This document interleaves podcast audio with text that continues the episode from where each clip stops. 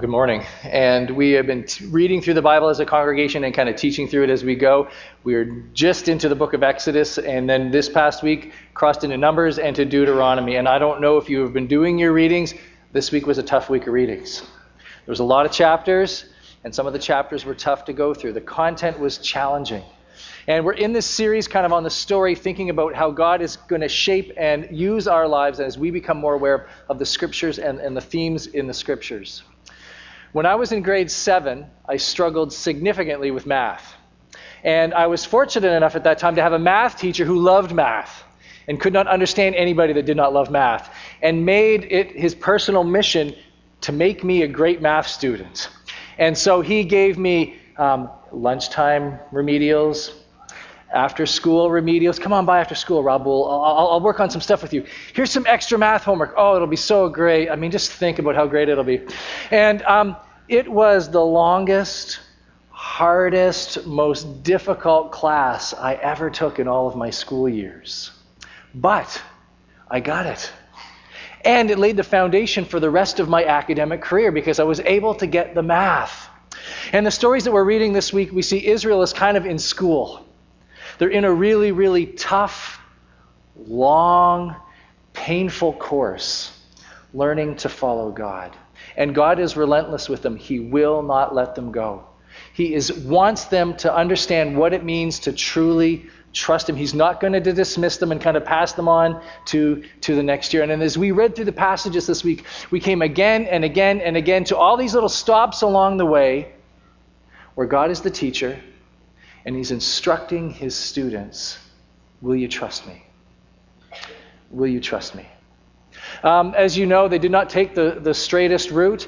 You'll see here on this map, you'll see the peninsula, the Sinai Peninsula. Down on the very bottom is Mount Sinai, which is where we talked about last week, where they received the Ten Commandments. From there to the Canaan, to the Promised Land, where God is going to take them, it's an eleven-day journey. That's all. If they were to kind of get up this morning and break camp, all two million of them, it would take them eleven days to get there. So I got up on my phone today, and I figured out, where, if we were to go for a walk today, and it, where would we be in like eleven days?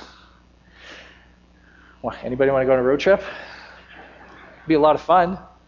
So I did Sydney, Cape Breton, and so if we left Saint John, it would take us five days and eleven hours of straight walking, no stopping to get there. So I factored in pee breaks.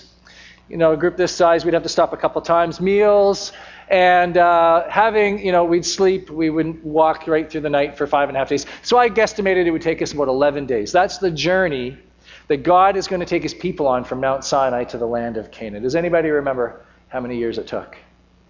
It took forty. They've already got a year under their belt when they get to Mount Sinai, so it takes thirty-nine years from this point to get to the Promised Land. And we realize they are on a journey. They are in class. They are living in the wilderness. They are at school. And the lesson that God is trying to instruct them is, will you trust me? At each stop and with every challenge and with every obstacle and with every hardship, the question is the same. Will you trust me? And their experience of wandering is no different than ours. They've left somewhere, and they have not yet arrived somewhere. They're in between. They're living in the middle. Jeff Manion has a great book out. You can get it in our library called The Land in Between. It's when you've left a place and you've not yet reached a place, and you're just living in between in that space. And that's where the Israelites are. And some of you are there right now as well. You've graduated from college and you have not yet found a job. You have decided to start a family, but you do not yet have children. You've been given a diagnosis, but the treatments haven't yet started. You've been separated from a loved one who's passed away, and you are not yet reunited with them in heaven. Maybe you've been given some medication for depression or some illness that you're suffering with, and it's not yet started to work. You're living in between in this space, and it's new, and it's scary, and it's unknown because you've never been here before. And it's our classroom.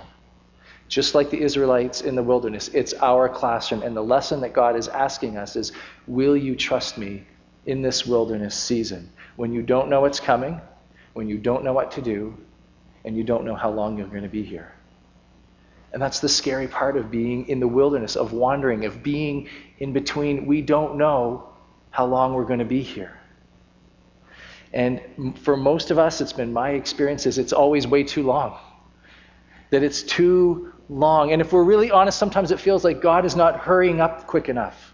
He's not working on our timing and on our, and on our timeline. And we just feel like we're frustrated all the time. We're going to watch a little clip here in a second that may kind of capture a little bit what you might be experiencing.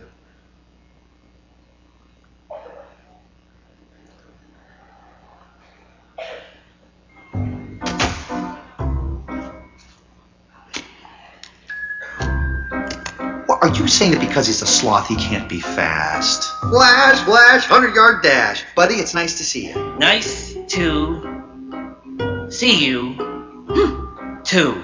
Hmm. Officer Judy Hobbs, C P D, how are you? I am doing... fine? Well, what...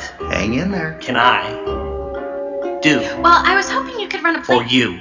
Well, I was hoping you today. Could... today. Well, I was hoping you could run a plate for us. We are in a really big hurry.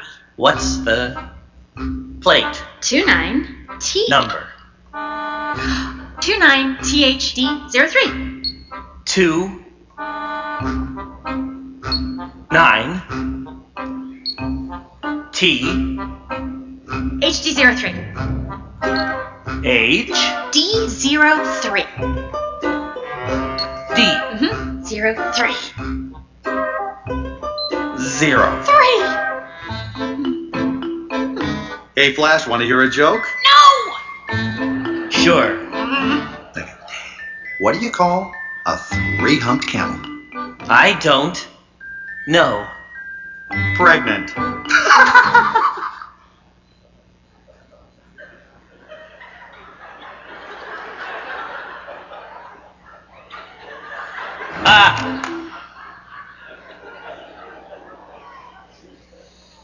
Have you ever felt like this rabbit, like you're just waiting? Like you're waiting on someone else's time. Maybe you're in the slowest line at the grocery store, you're behind the slowest line of traffic out in the streets. Or maybe for some of you, it really is a spiritual matter for you, and you have been bringing it to the Lord, and you just feel like He is not working on your timeline. God, I prayed six minutes ago that I would be a spiritual giant, and it has not happened yet. One of the lessons when we're in the wilderness is to trust that God's timing is perfect, even when it's not our timing. One of the lessons of anyone who's wandered, who's been in between, is to remember that God's timing is perfect, even when it doesn't make sense to us, even when everything seems wrong. Think about the characters that we've read about, even into this part of the journey. Abraham gets promised a child, it takes ten years. God promises Joseph that He's going to get him out of prison. thirteen years later, he gets out of prison. God allows Moses forty years to tend sheep in the wilderness at Midian before He calls him to lead the people out of Egypt. As we'll find out in a few weeks, King David will be promised to be king of Israel, and he waits twenty years before it's his time. I know some of you are thinking, Rob, if you're trying to encourage us today, epic fail. And even as I say this, I just know some of your stories, and I know what you're waiting through. I know the season of life that you're in, so I do not say this flippantly, because this is really one of the hardest lessons to learn to anybody who's trying to be obedient to the Lord. But just as God was with Israel every step of the way, providing and leading, so God wants to do the same for you in the most difficult of your seasons. He's with you, and He's going to provide for you. I want to read for you just a short passage from Deuteronomy chapter thirty-two. This comes at the very end of all of their wandering. They're getting ready to go into the promised land. Moses, a good preacher, gives a really long speech before they could go in, and he reads them these words. And I just want them to kind of capture your heart for a second. Exit, or Deuteronomy thirty-two, nine and ten. For the Lord's portion is His people. The Lord's portion. And the word portion has been used lots of times up to this point to describe the allotment of land, that when they get into the promised land, everybody's going to get a portion. This family's going to get a portion. This family's going to get a portion, so on and so forth. And then it says, the Lord's portion is His people. Jacob, His allotted inheritance. In a desert land, He found him. In a barren and howling waste, He shielded him and cared for him, and He guarded him as the apple of His eye. The Lord is saying is, while you were in the wilderness, I looked after you, I provided for you, and I was there for you. That is the lesson for all of us who find ourselves in this season of being in between, of wandering around. There's a danger in the wilderness as well. And the danger in the wilderness is that our hearts grow hard to the Lord. That our hearts grow hard to the Lord. The pressures, the difficulties, the length of waiting, the repetition and monotony of everyday life overshadows what the Lord has done and what he's trying to do in our hearts. In Deuteronomy chapter four, I know I'm going backwards here. Deuteronomy chapter four, verse nine. Moses gathers all the people together and he says this to them. Only be careful. So he said a whole bunch of things. Only be careful and watch yourselves closely so that you do not forget the things your eyes have seen or let them slip away from your heart as long as you live. Do not forget what your eyes have seen. Moses stands there and he says, don't forget the, how could they forget these things? They have seen themselves freed from slavery. They have seen the plagues. They have seen the parting of the Red Sea. They have seen God's provision being led by a cloud by day, fire by night. They have seen the provision of manna and quail and water from the rock. Again and again and again. They've been given the Ten Commandments. God has met with them in, in the tent of meeting again and again and again. And Moses says to them, careful that you don't forget all the things that you've seen. And you think to yourself, well, how, how could they forget? And the truth is, when we are in the wilderness, when we're in a season of wandering, we can lose sight of everything the Lord has done in our life, of all that we have and all that God has called us for. Yesterday, I was driving down Adelaide, coming down Adelaide to the intersection at Main Street, um, red light, stopped, and in my on my right side, I noticed this beautiful red tree. Do you know which ones I mean? I mean, they're the reddest of the reds. They stand out on any landscape. It's bright, bright, bright, kind of furious red, gorgeous, beautiful. And I see it there. And I'm just st- stopped at the red light and I think, man, that's a beautiful tree. That is so gorgeous. Then I'm driving down Douglas Avenue and I see a few more in people's yards. And I'm kind of working my way over to the west side and I see some more. And I think to myself, these are beautiful trees. And I think, we should get one for our yard. I get home, I get out of my car, and I walk into my backyard. We have one. It's like eight feet tall and ten feet wide, and it's got leaves all over my lawn. I thought, how did I not know that we have a tree just like this? But we forget. Life gets busy, things happen, and before we know it, we lose sight of things that are right in front of us. I read an article this week about Nick Walenda. He is the tightrope walker, walks across those metal cables between skyscrapers. And it was an article um, that he had, an interview that he had given just before he walked across Niagara Falls. He was going to be sixty meters above the water. The distance of the walk was half a kilometer.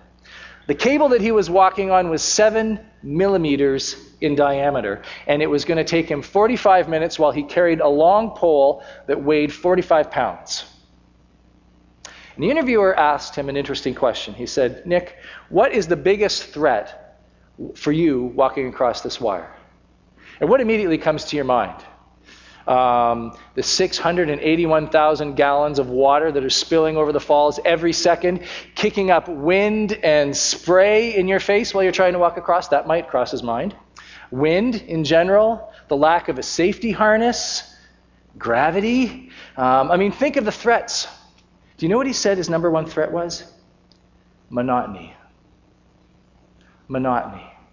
He said, I've done this so many times, and I'm so familiar with it, that the biggest threat to me is I get distracted. He says, I'm walking across, and I suddenly start thinking about things that I have to do tomorrow.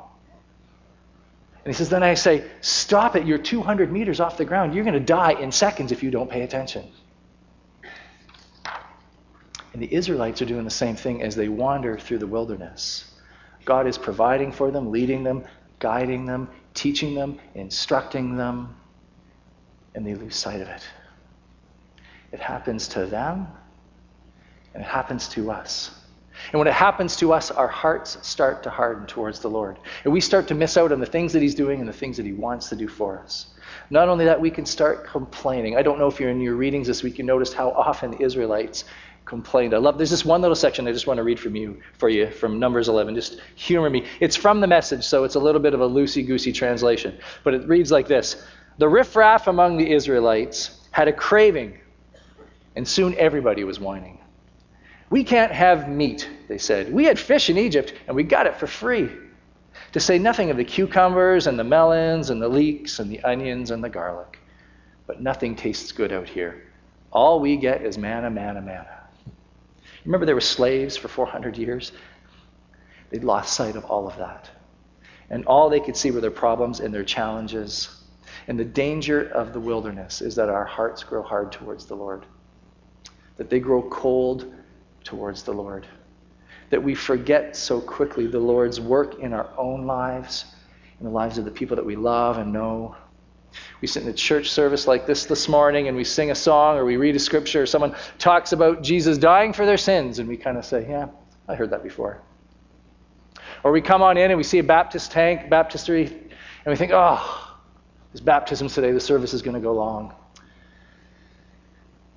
Or we forget the fact that we've been called his daughters and his sons and that we have been given all the provisions of Christ in and accessible to our life. And we drive away from our small group and think, you know, everybody else in our small group has a bigger house than us. Where Jesus has positioned us to be the light of the world in our workplace or in our neighborhood or in our family setting. And all we can think about all day long is losing ten pounds. How easy we lose sight of what the Lord is wanting to do in our hearts or has done in our hearts. In the wilderness can become a time when our hearts grow hard towards the Lord. I love this uh, quote, uh, quit quote, quit, quick, quick, quick quote. The same sun that softens the wax hardens the clay.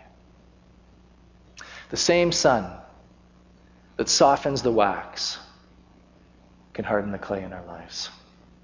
It terrifies me in my own life how quickly, how quickly my heart can grow hard.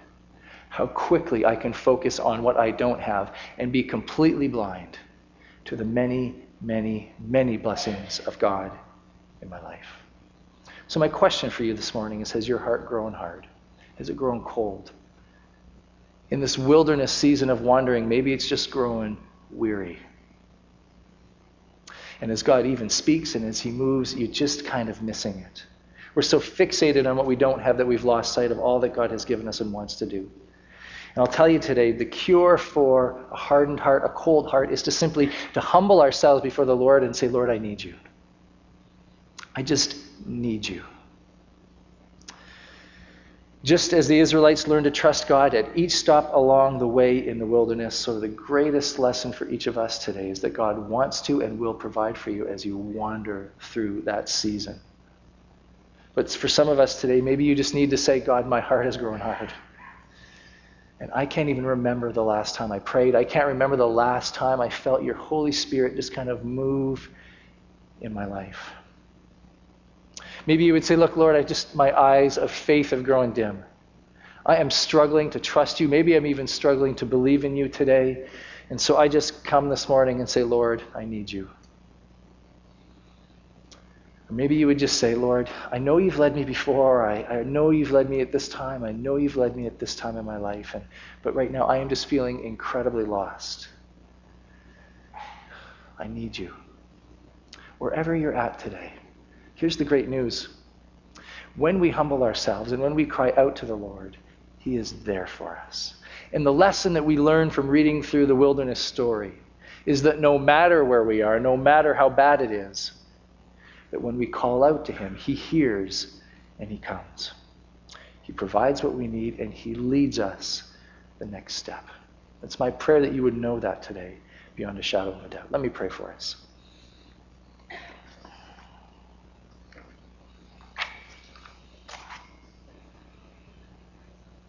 Lord, for those today who are in the wilderness, who are wandering, who feel like it's been a long time since they left that last place of known comfort. And they feel like they're ten thousand miles from where they want to be. God, I pray that they would just know today that they can simply call out to you and you are there, that you want to lead, that you want to guide, and that you want to provide for us. Lord, today I just pray for those whose heart may have grown cold or hard over this last season of wandering, and who are just wondering, is it possible for me even to come back? Is it possible for me to have that clarity and that certainty and that, that heart for God again? And Lord, we know that it is. And so today we just say that we need you. And we are so grateful that you are gracious and that you are kind and that you hear us when we call.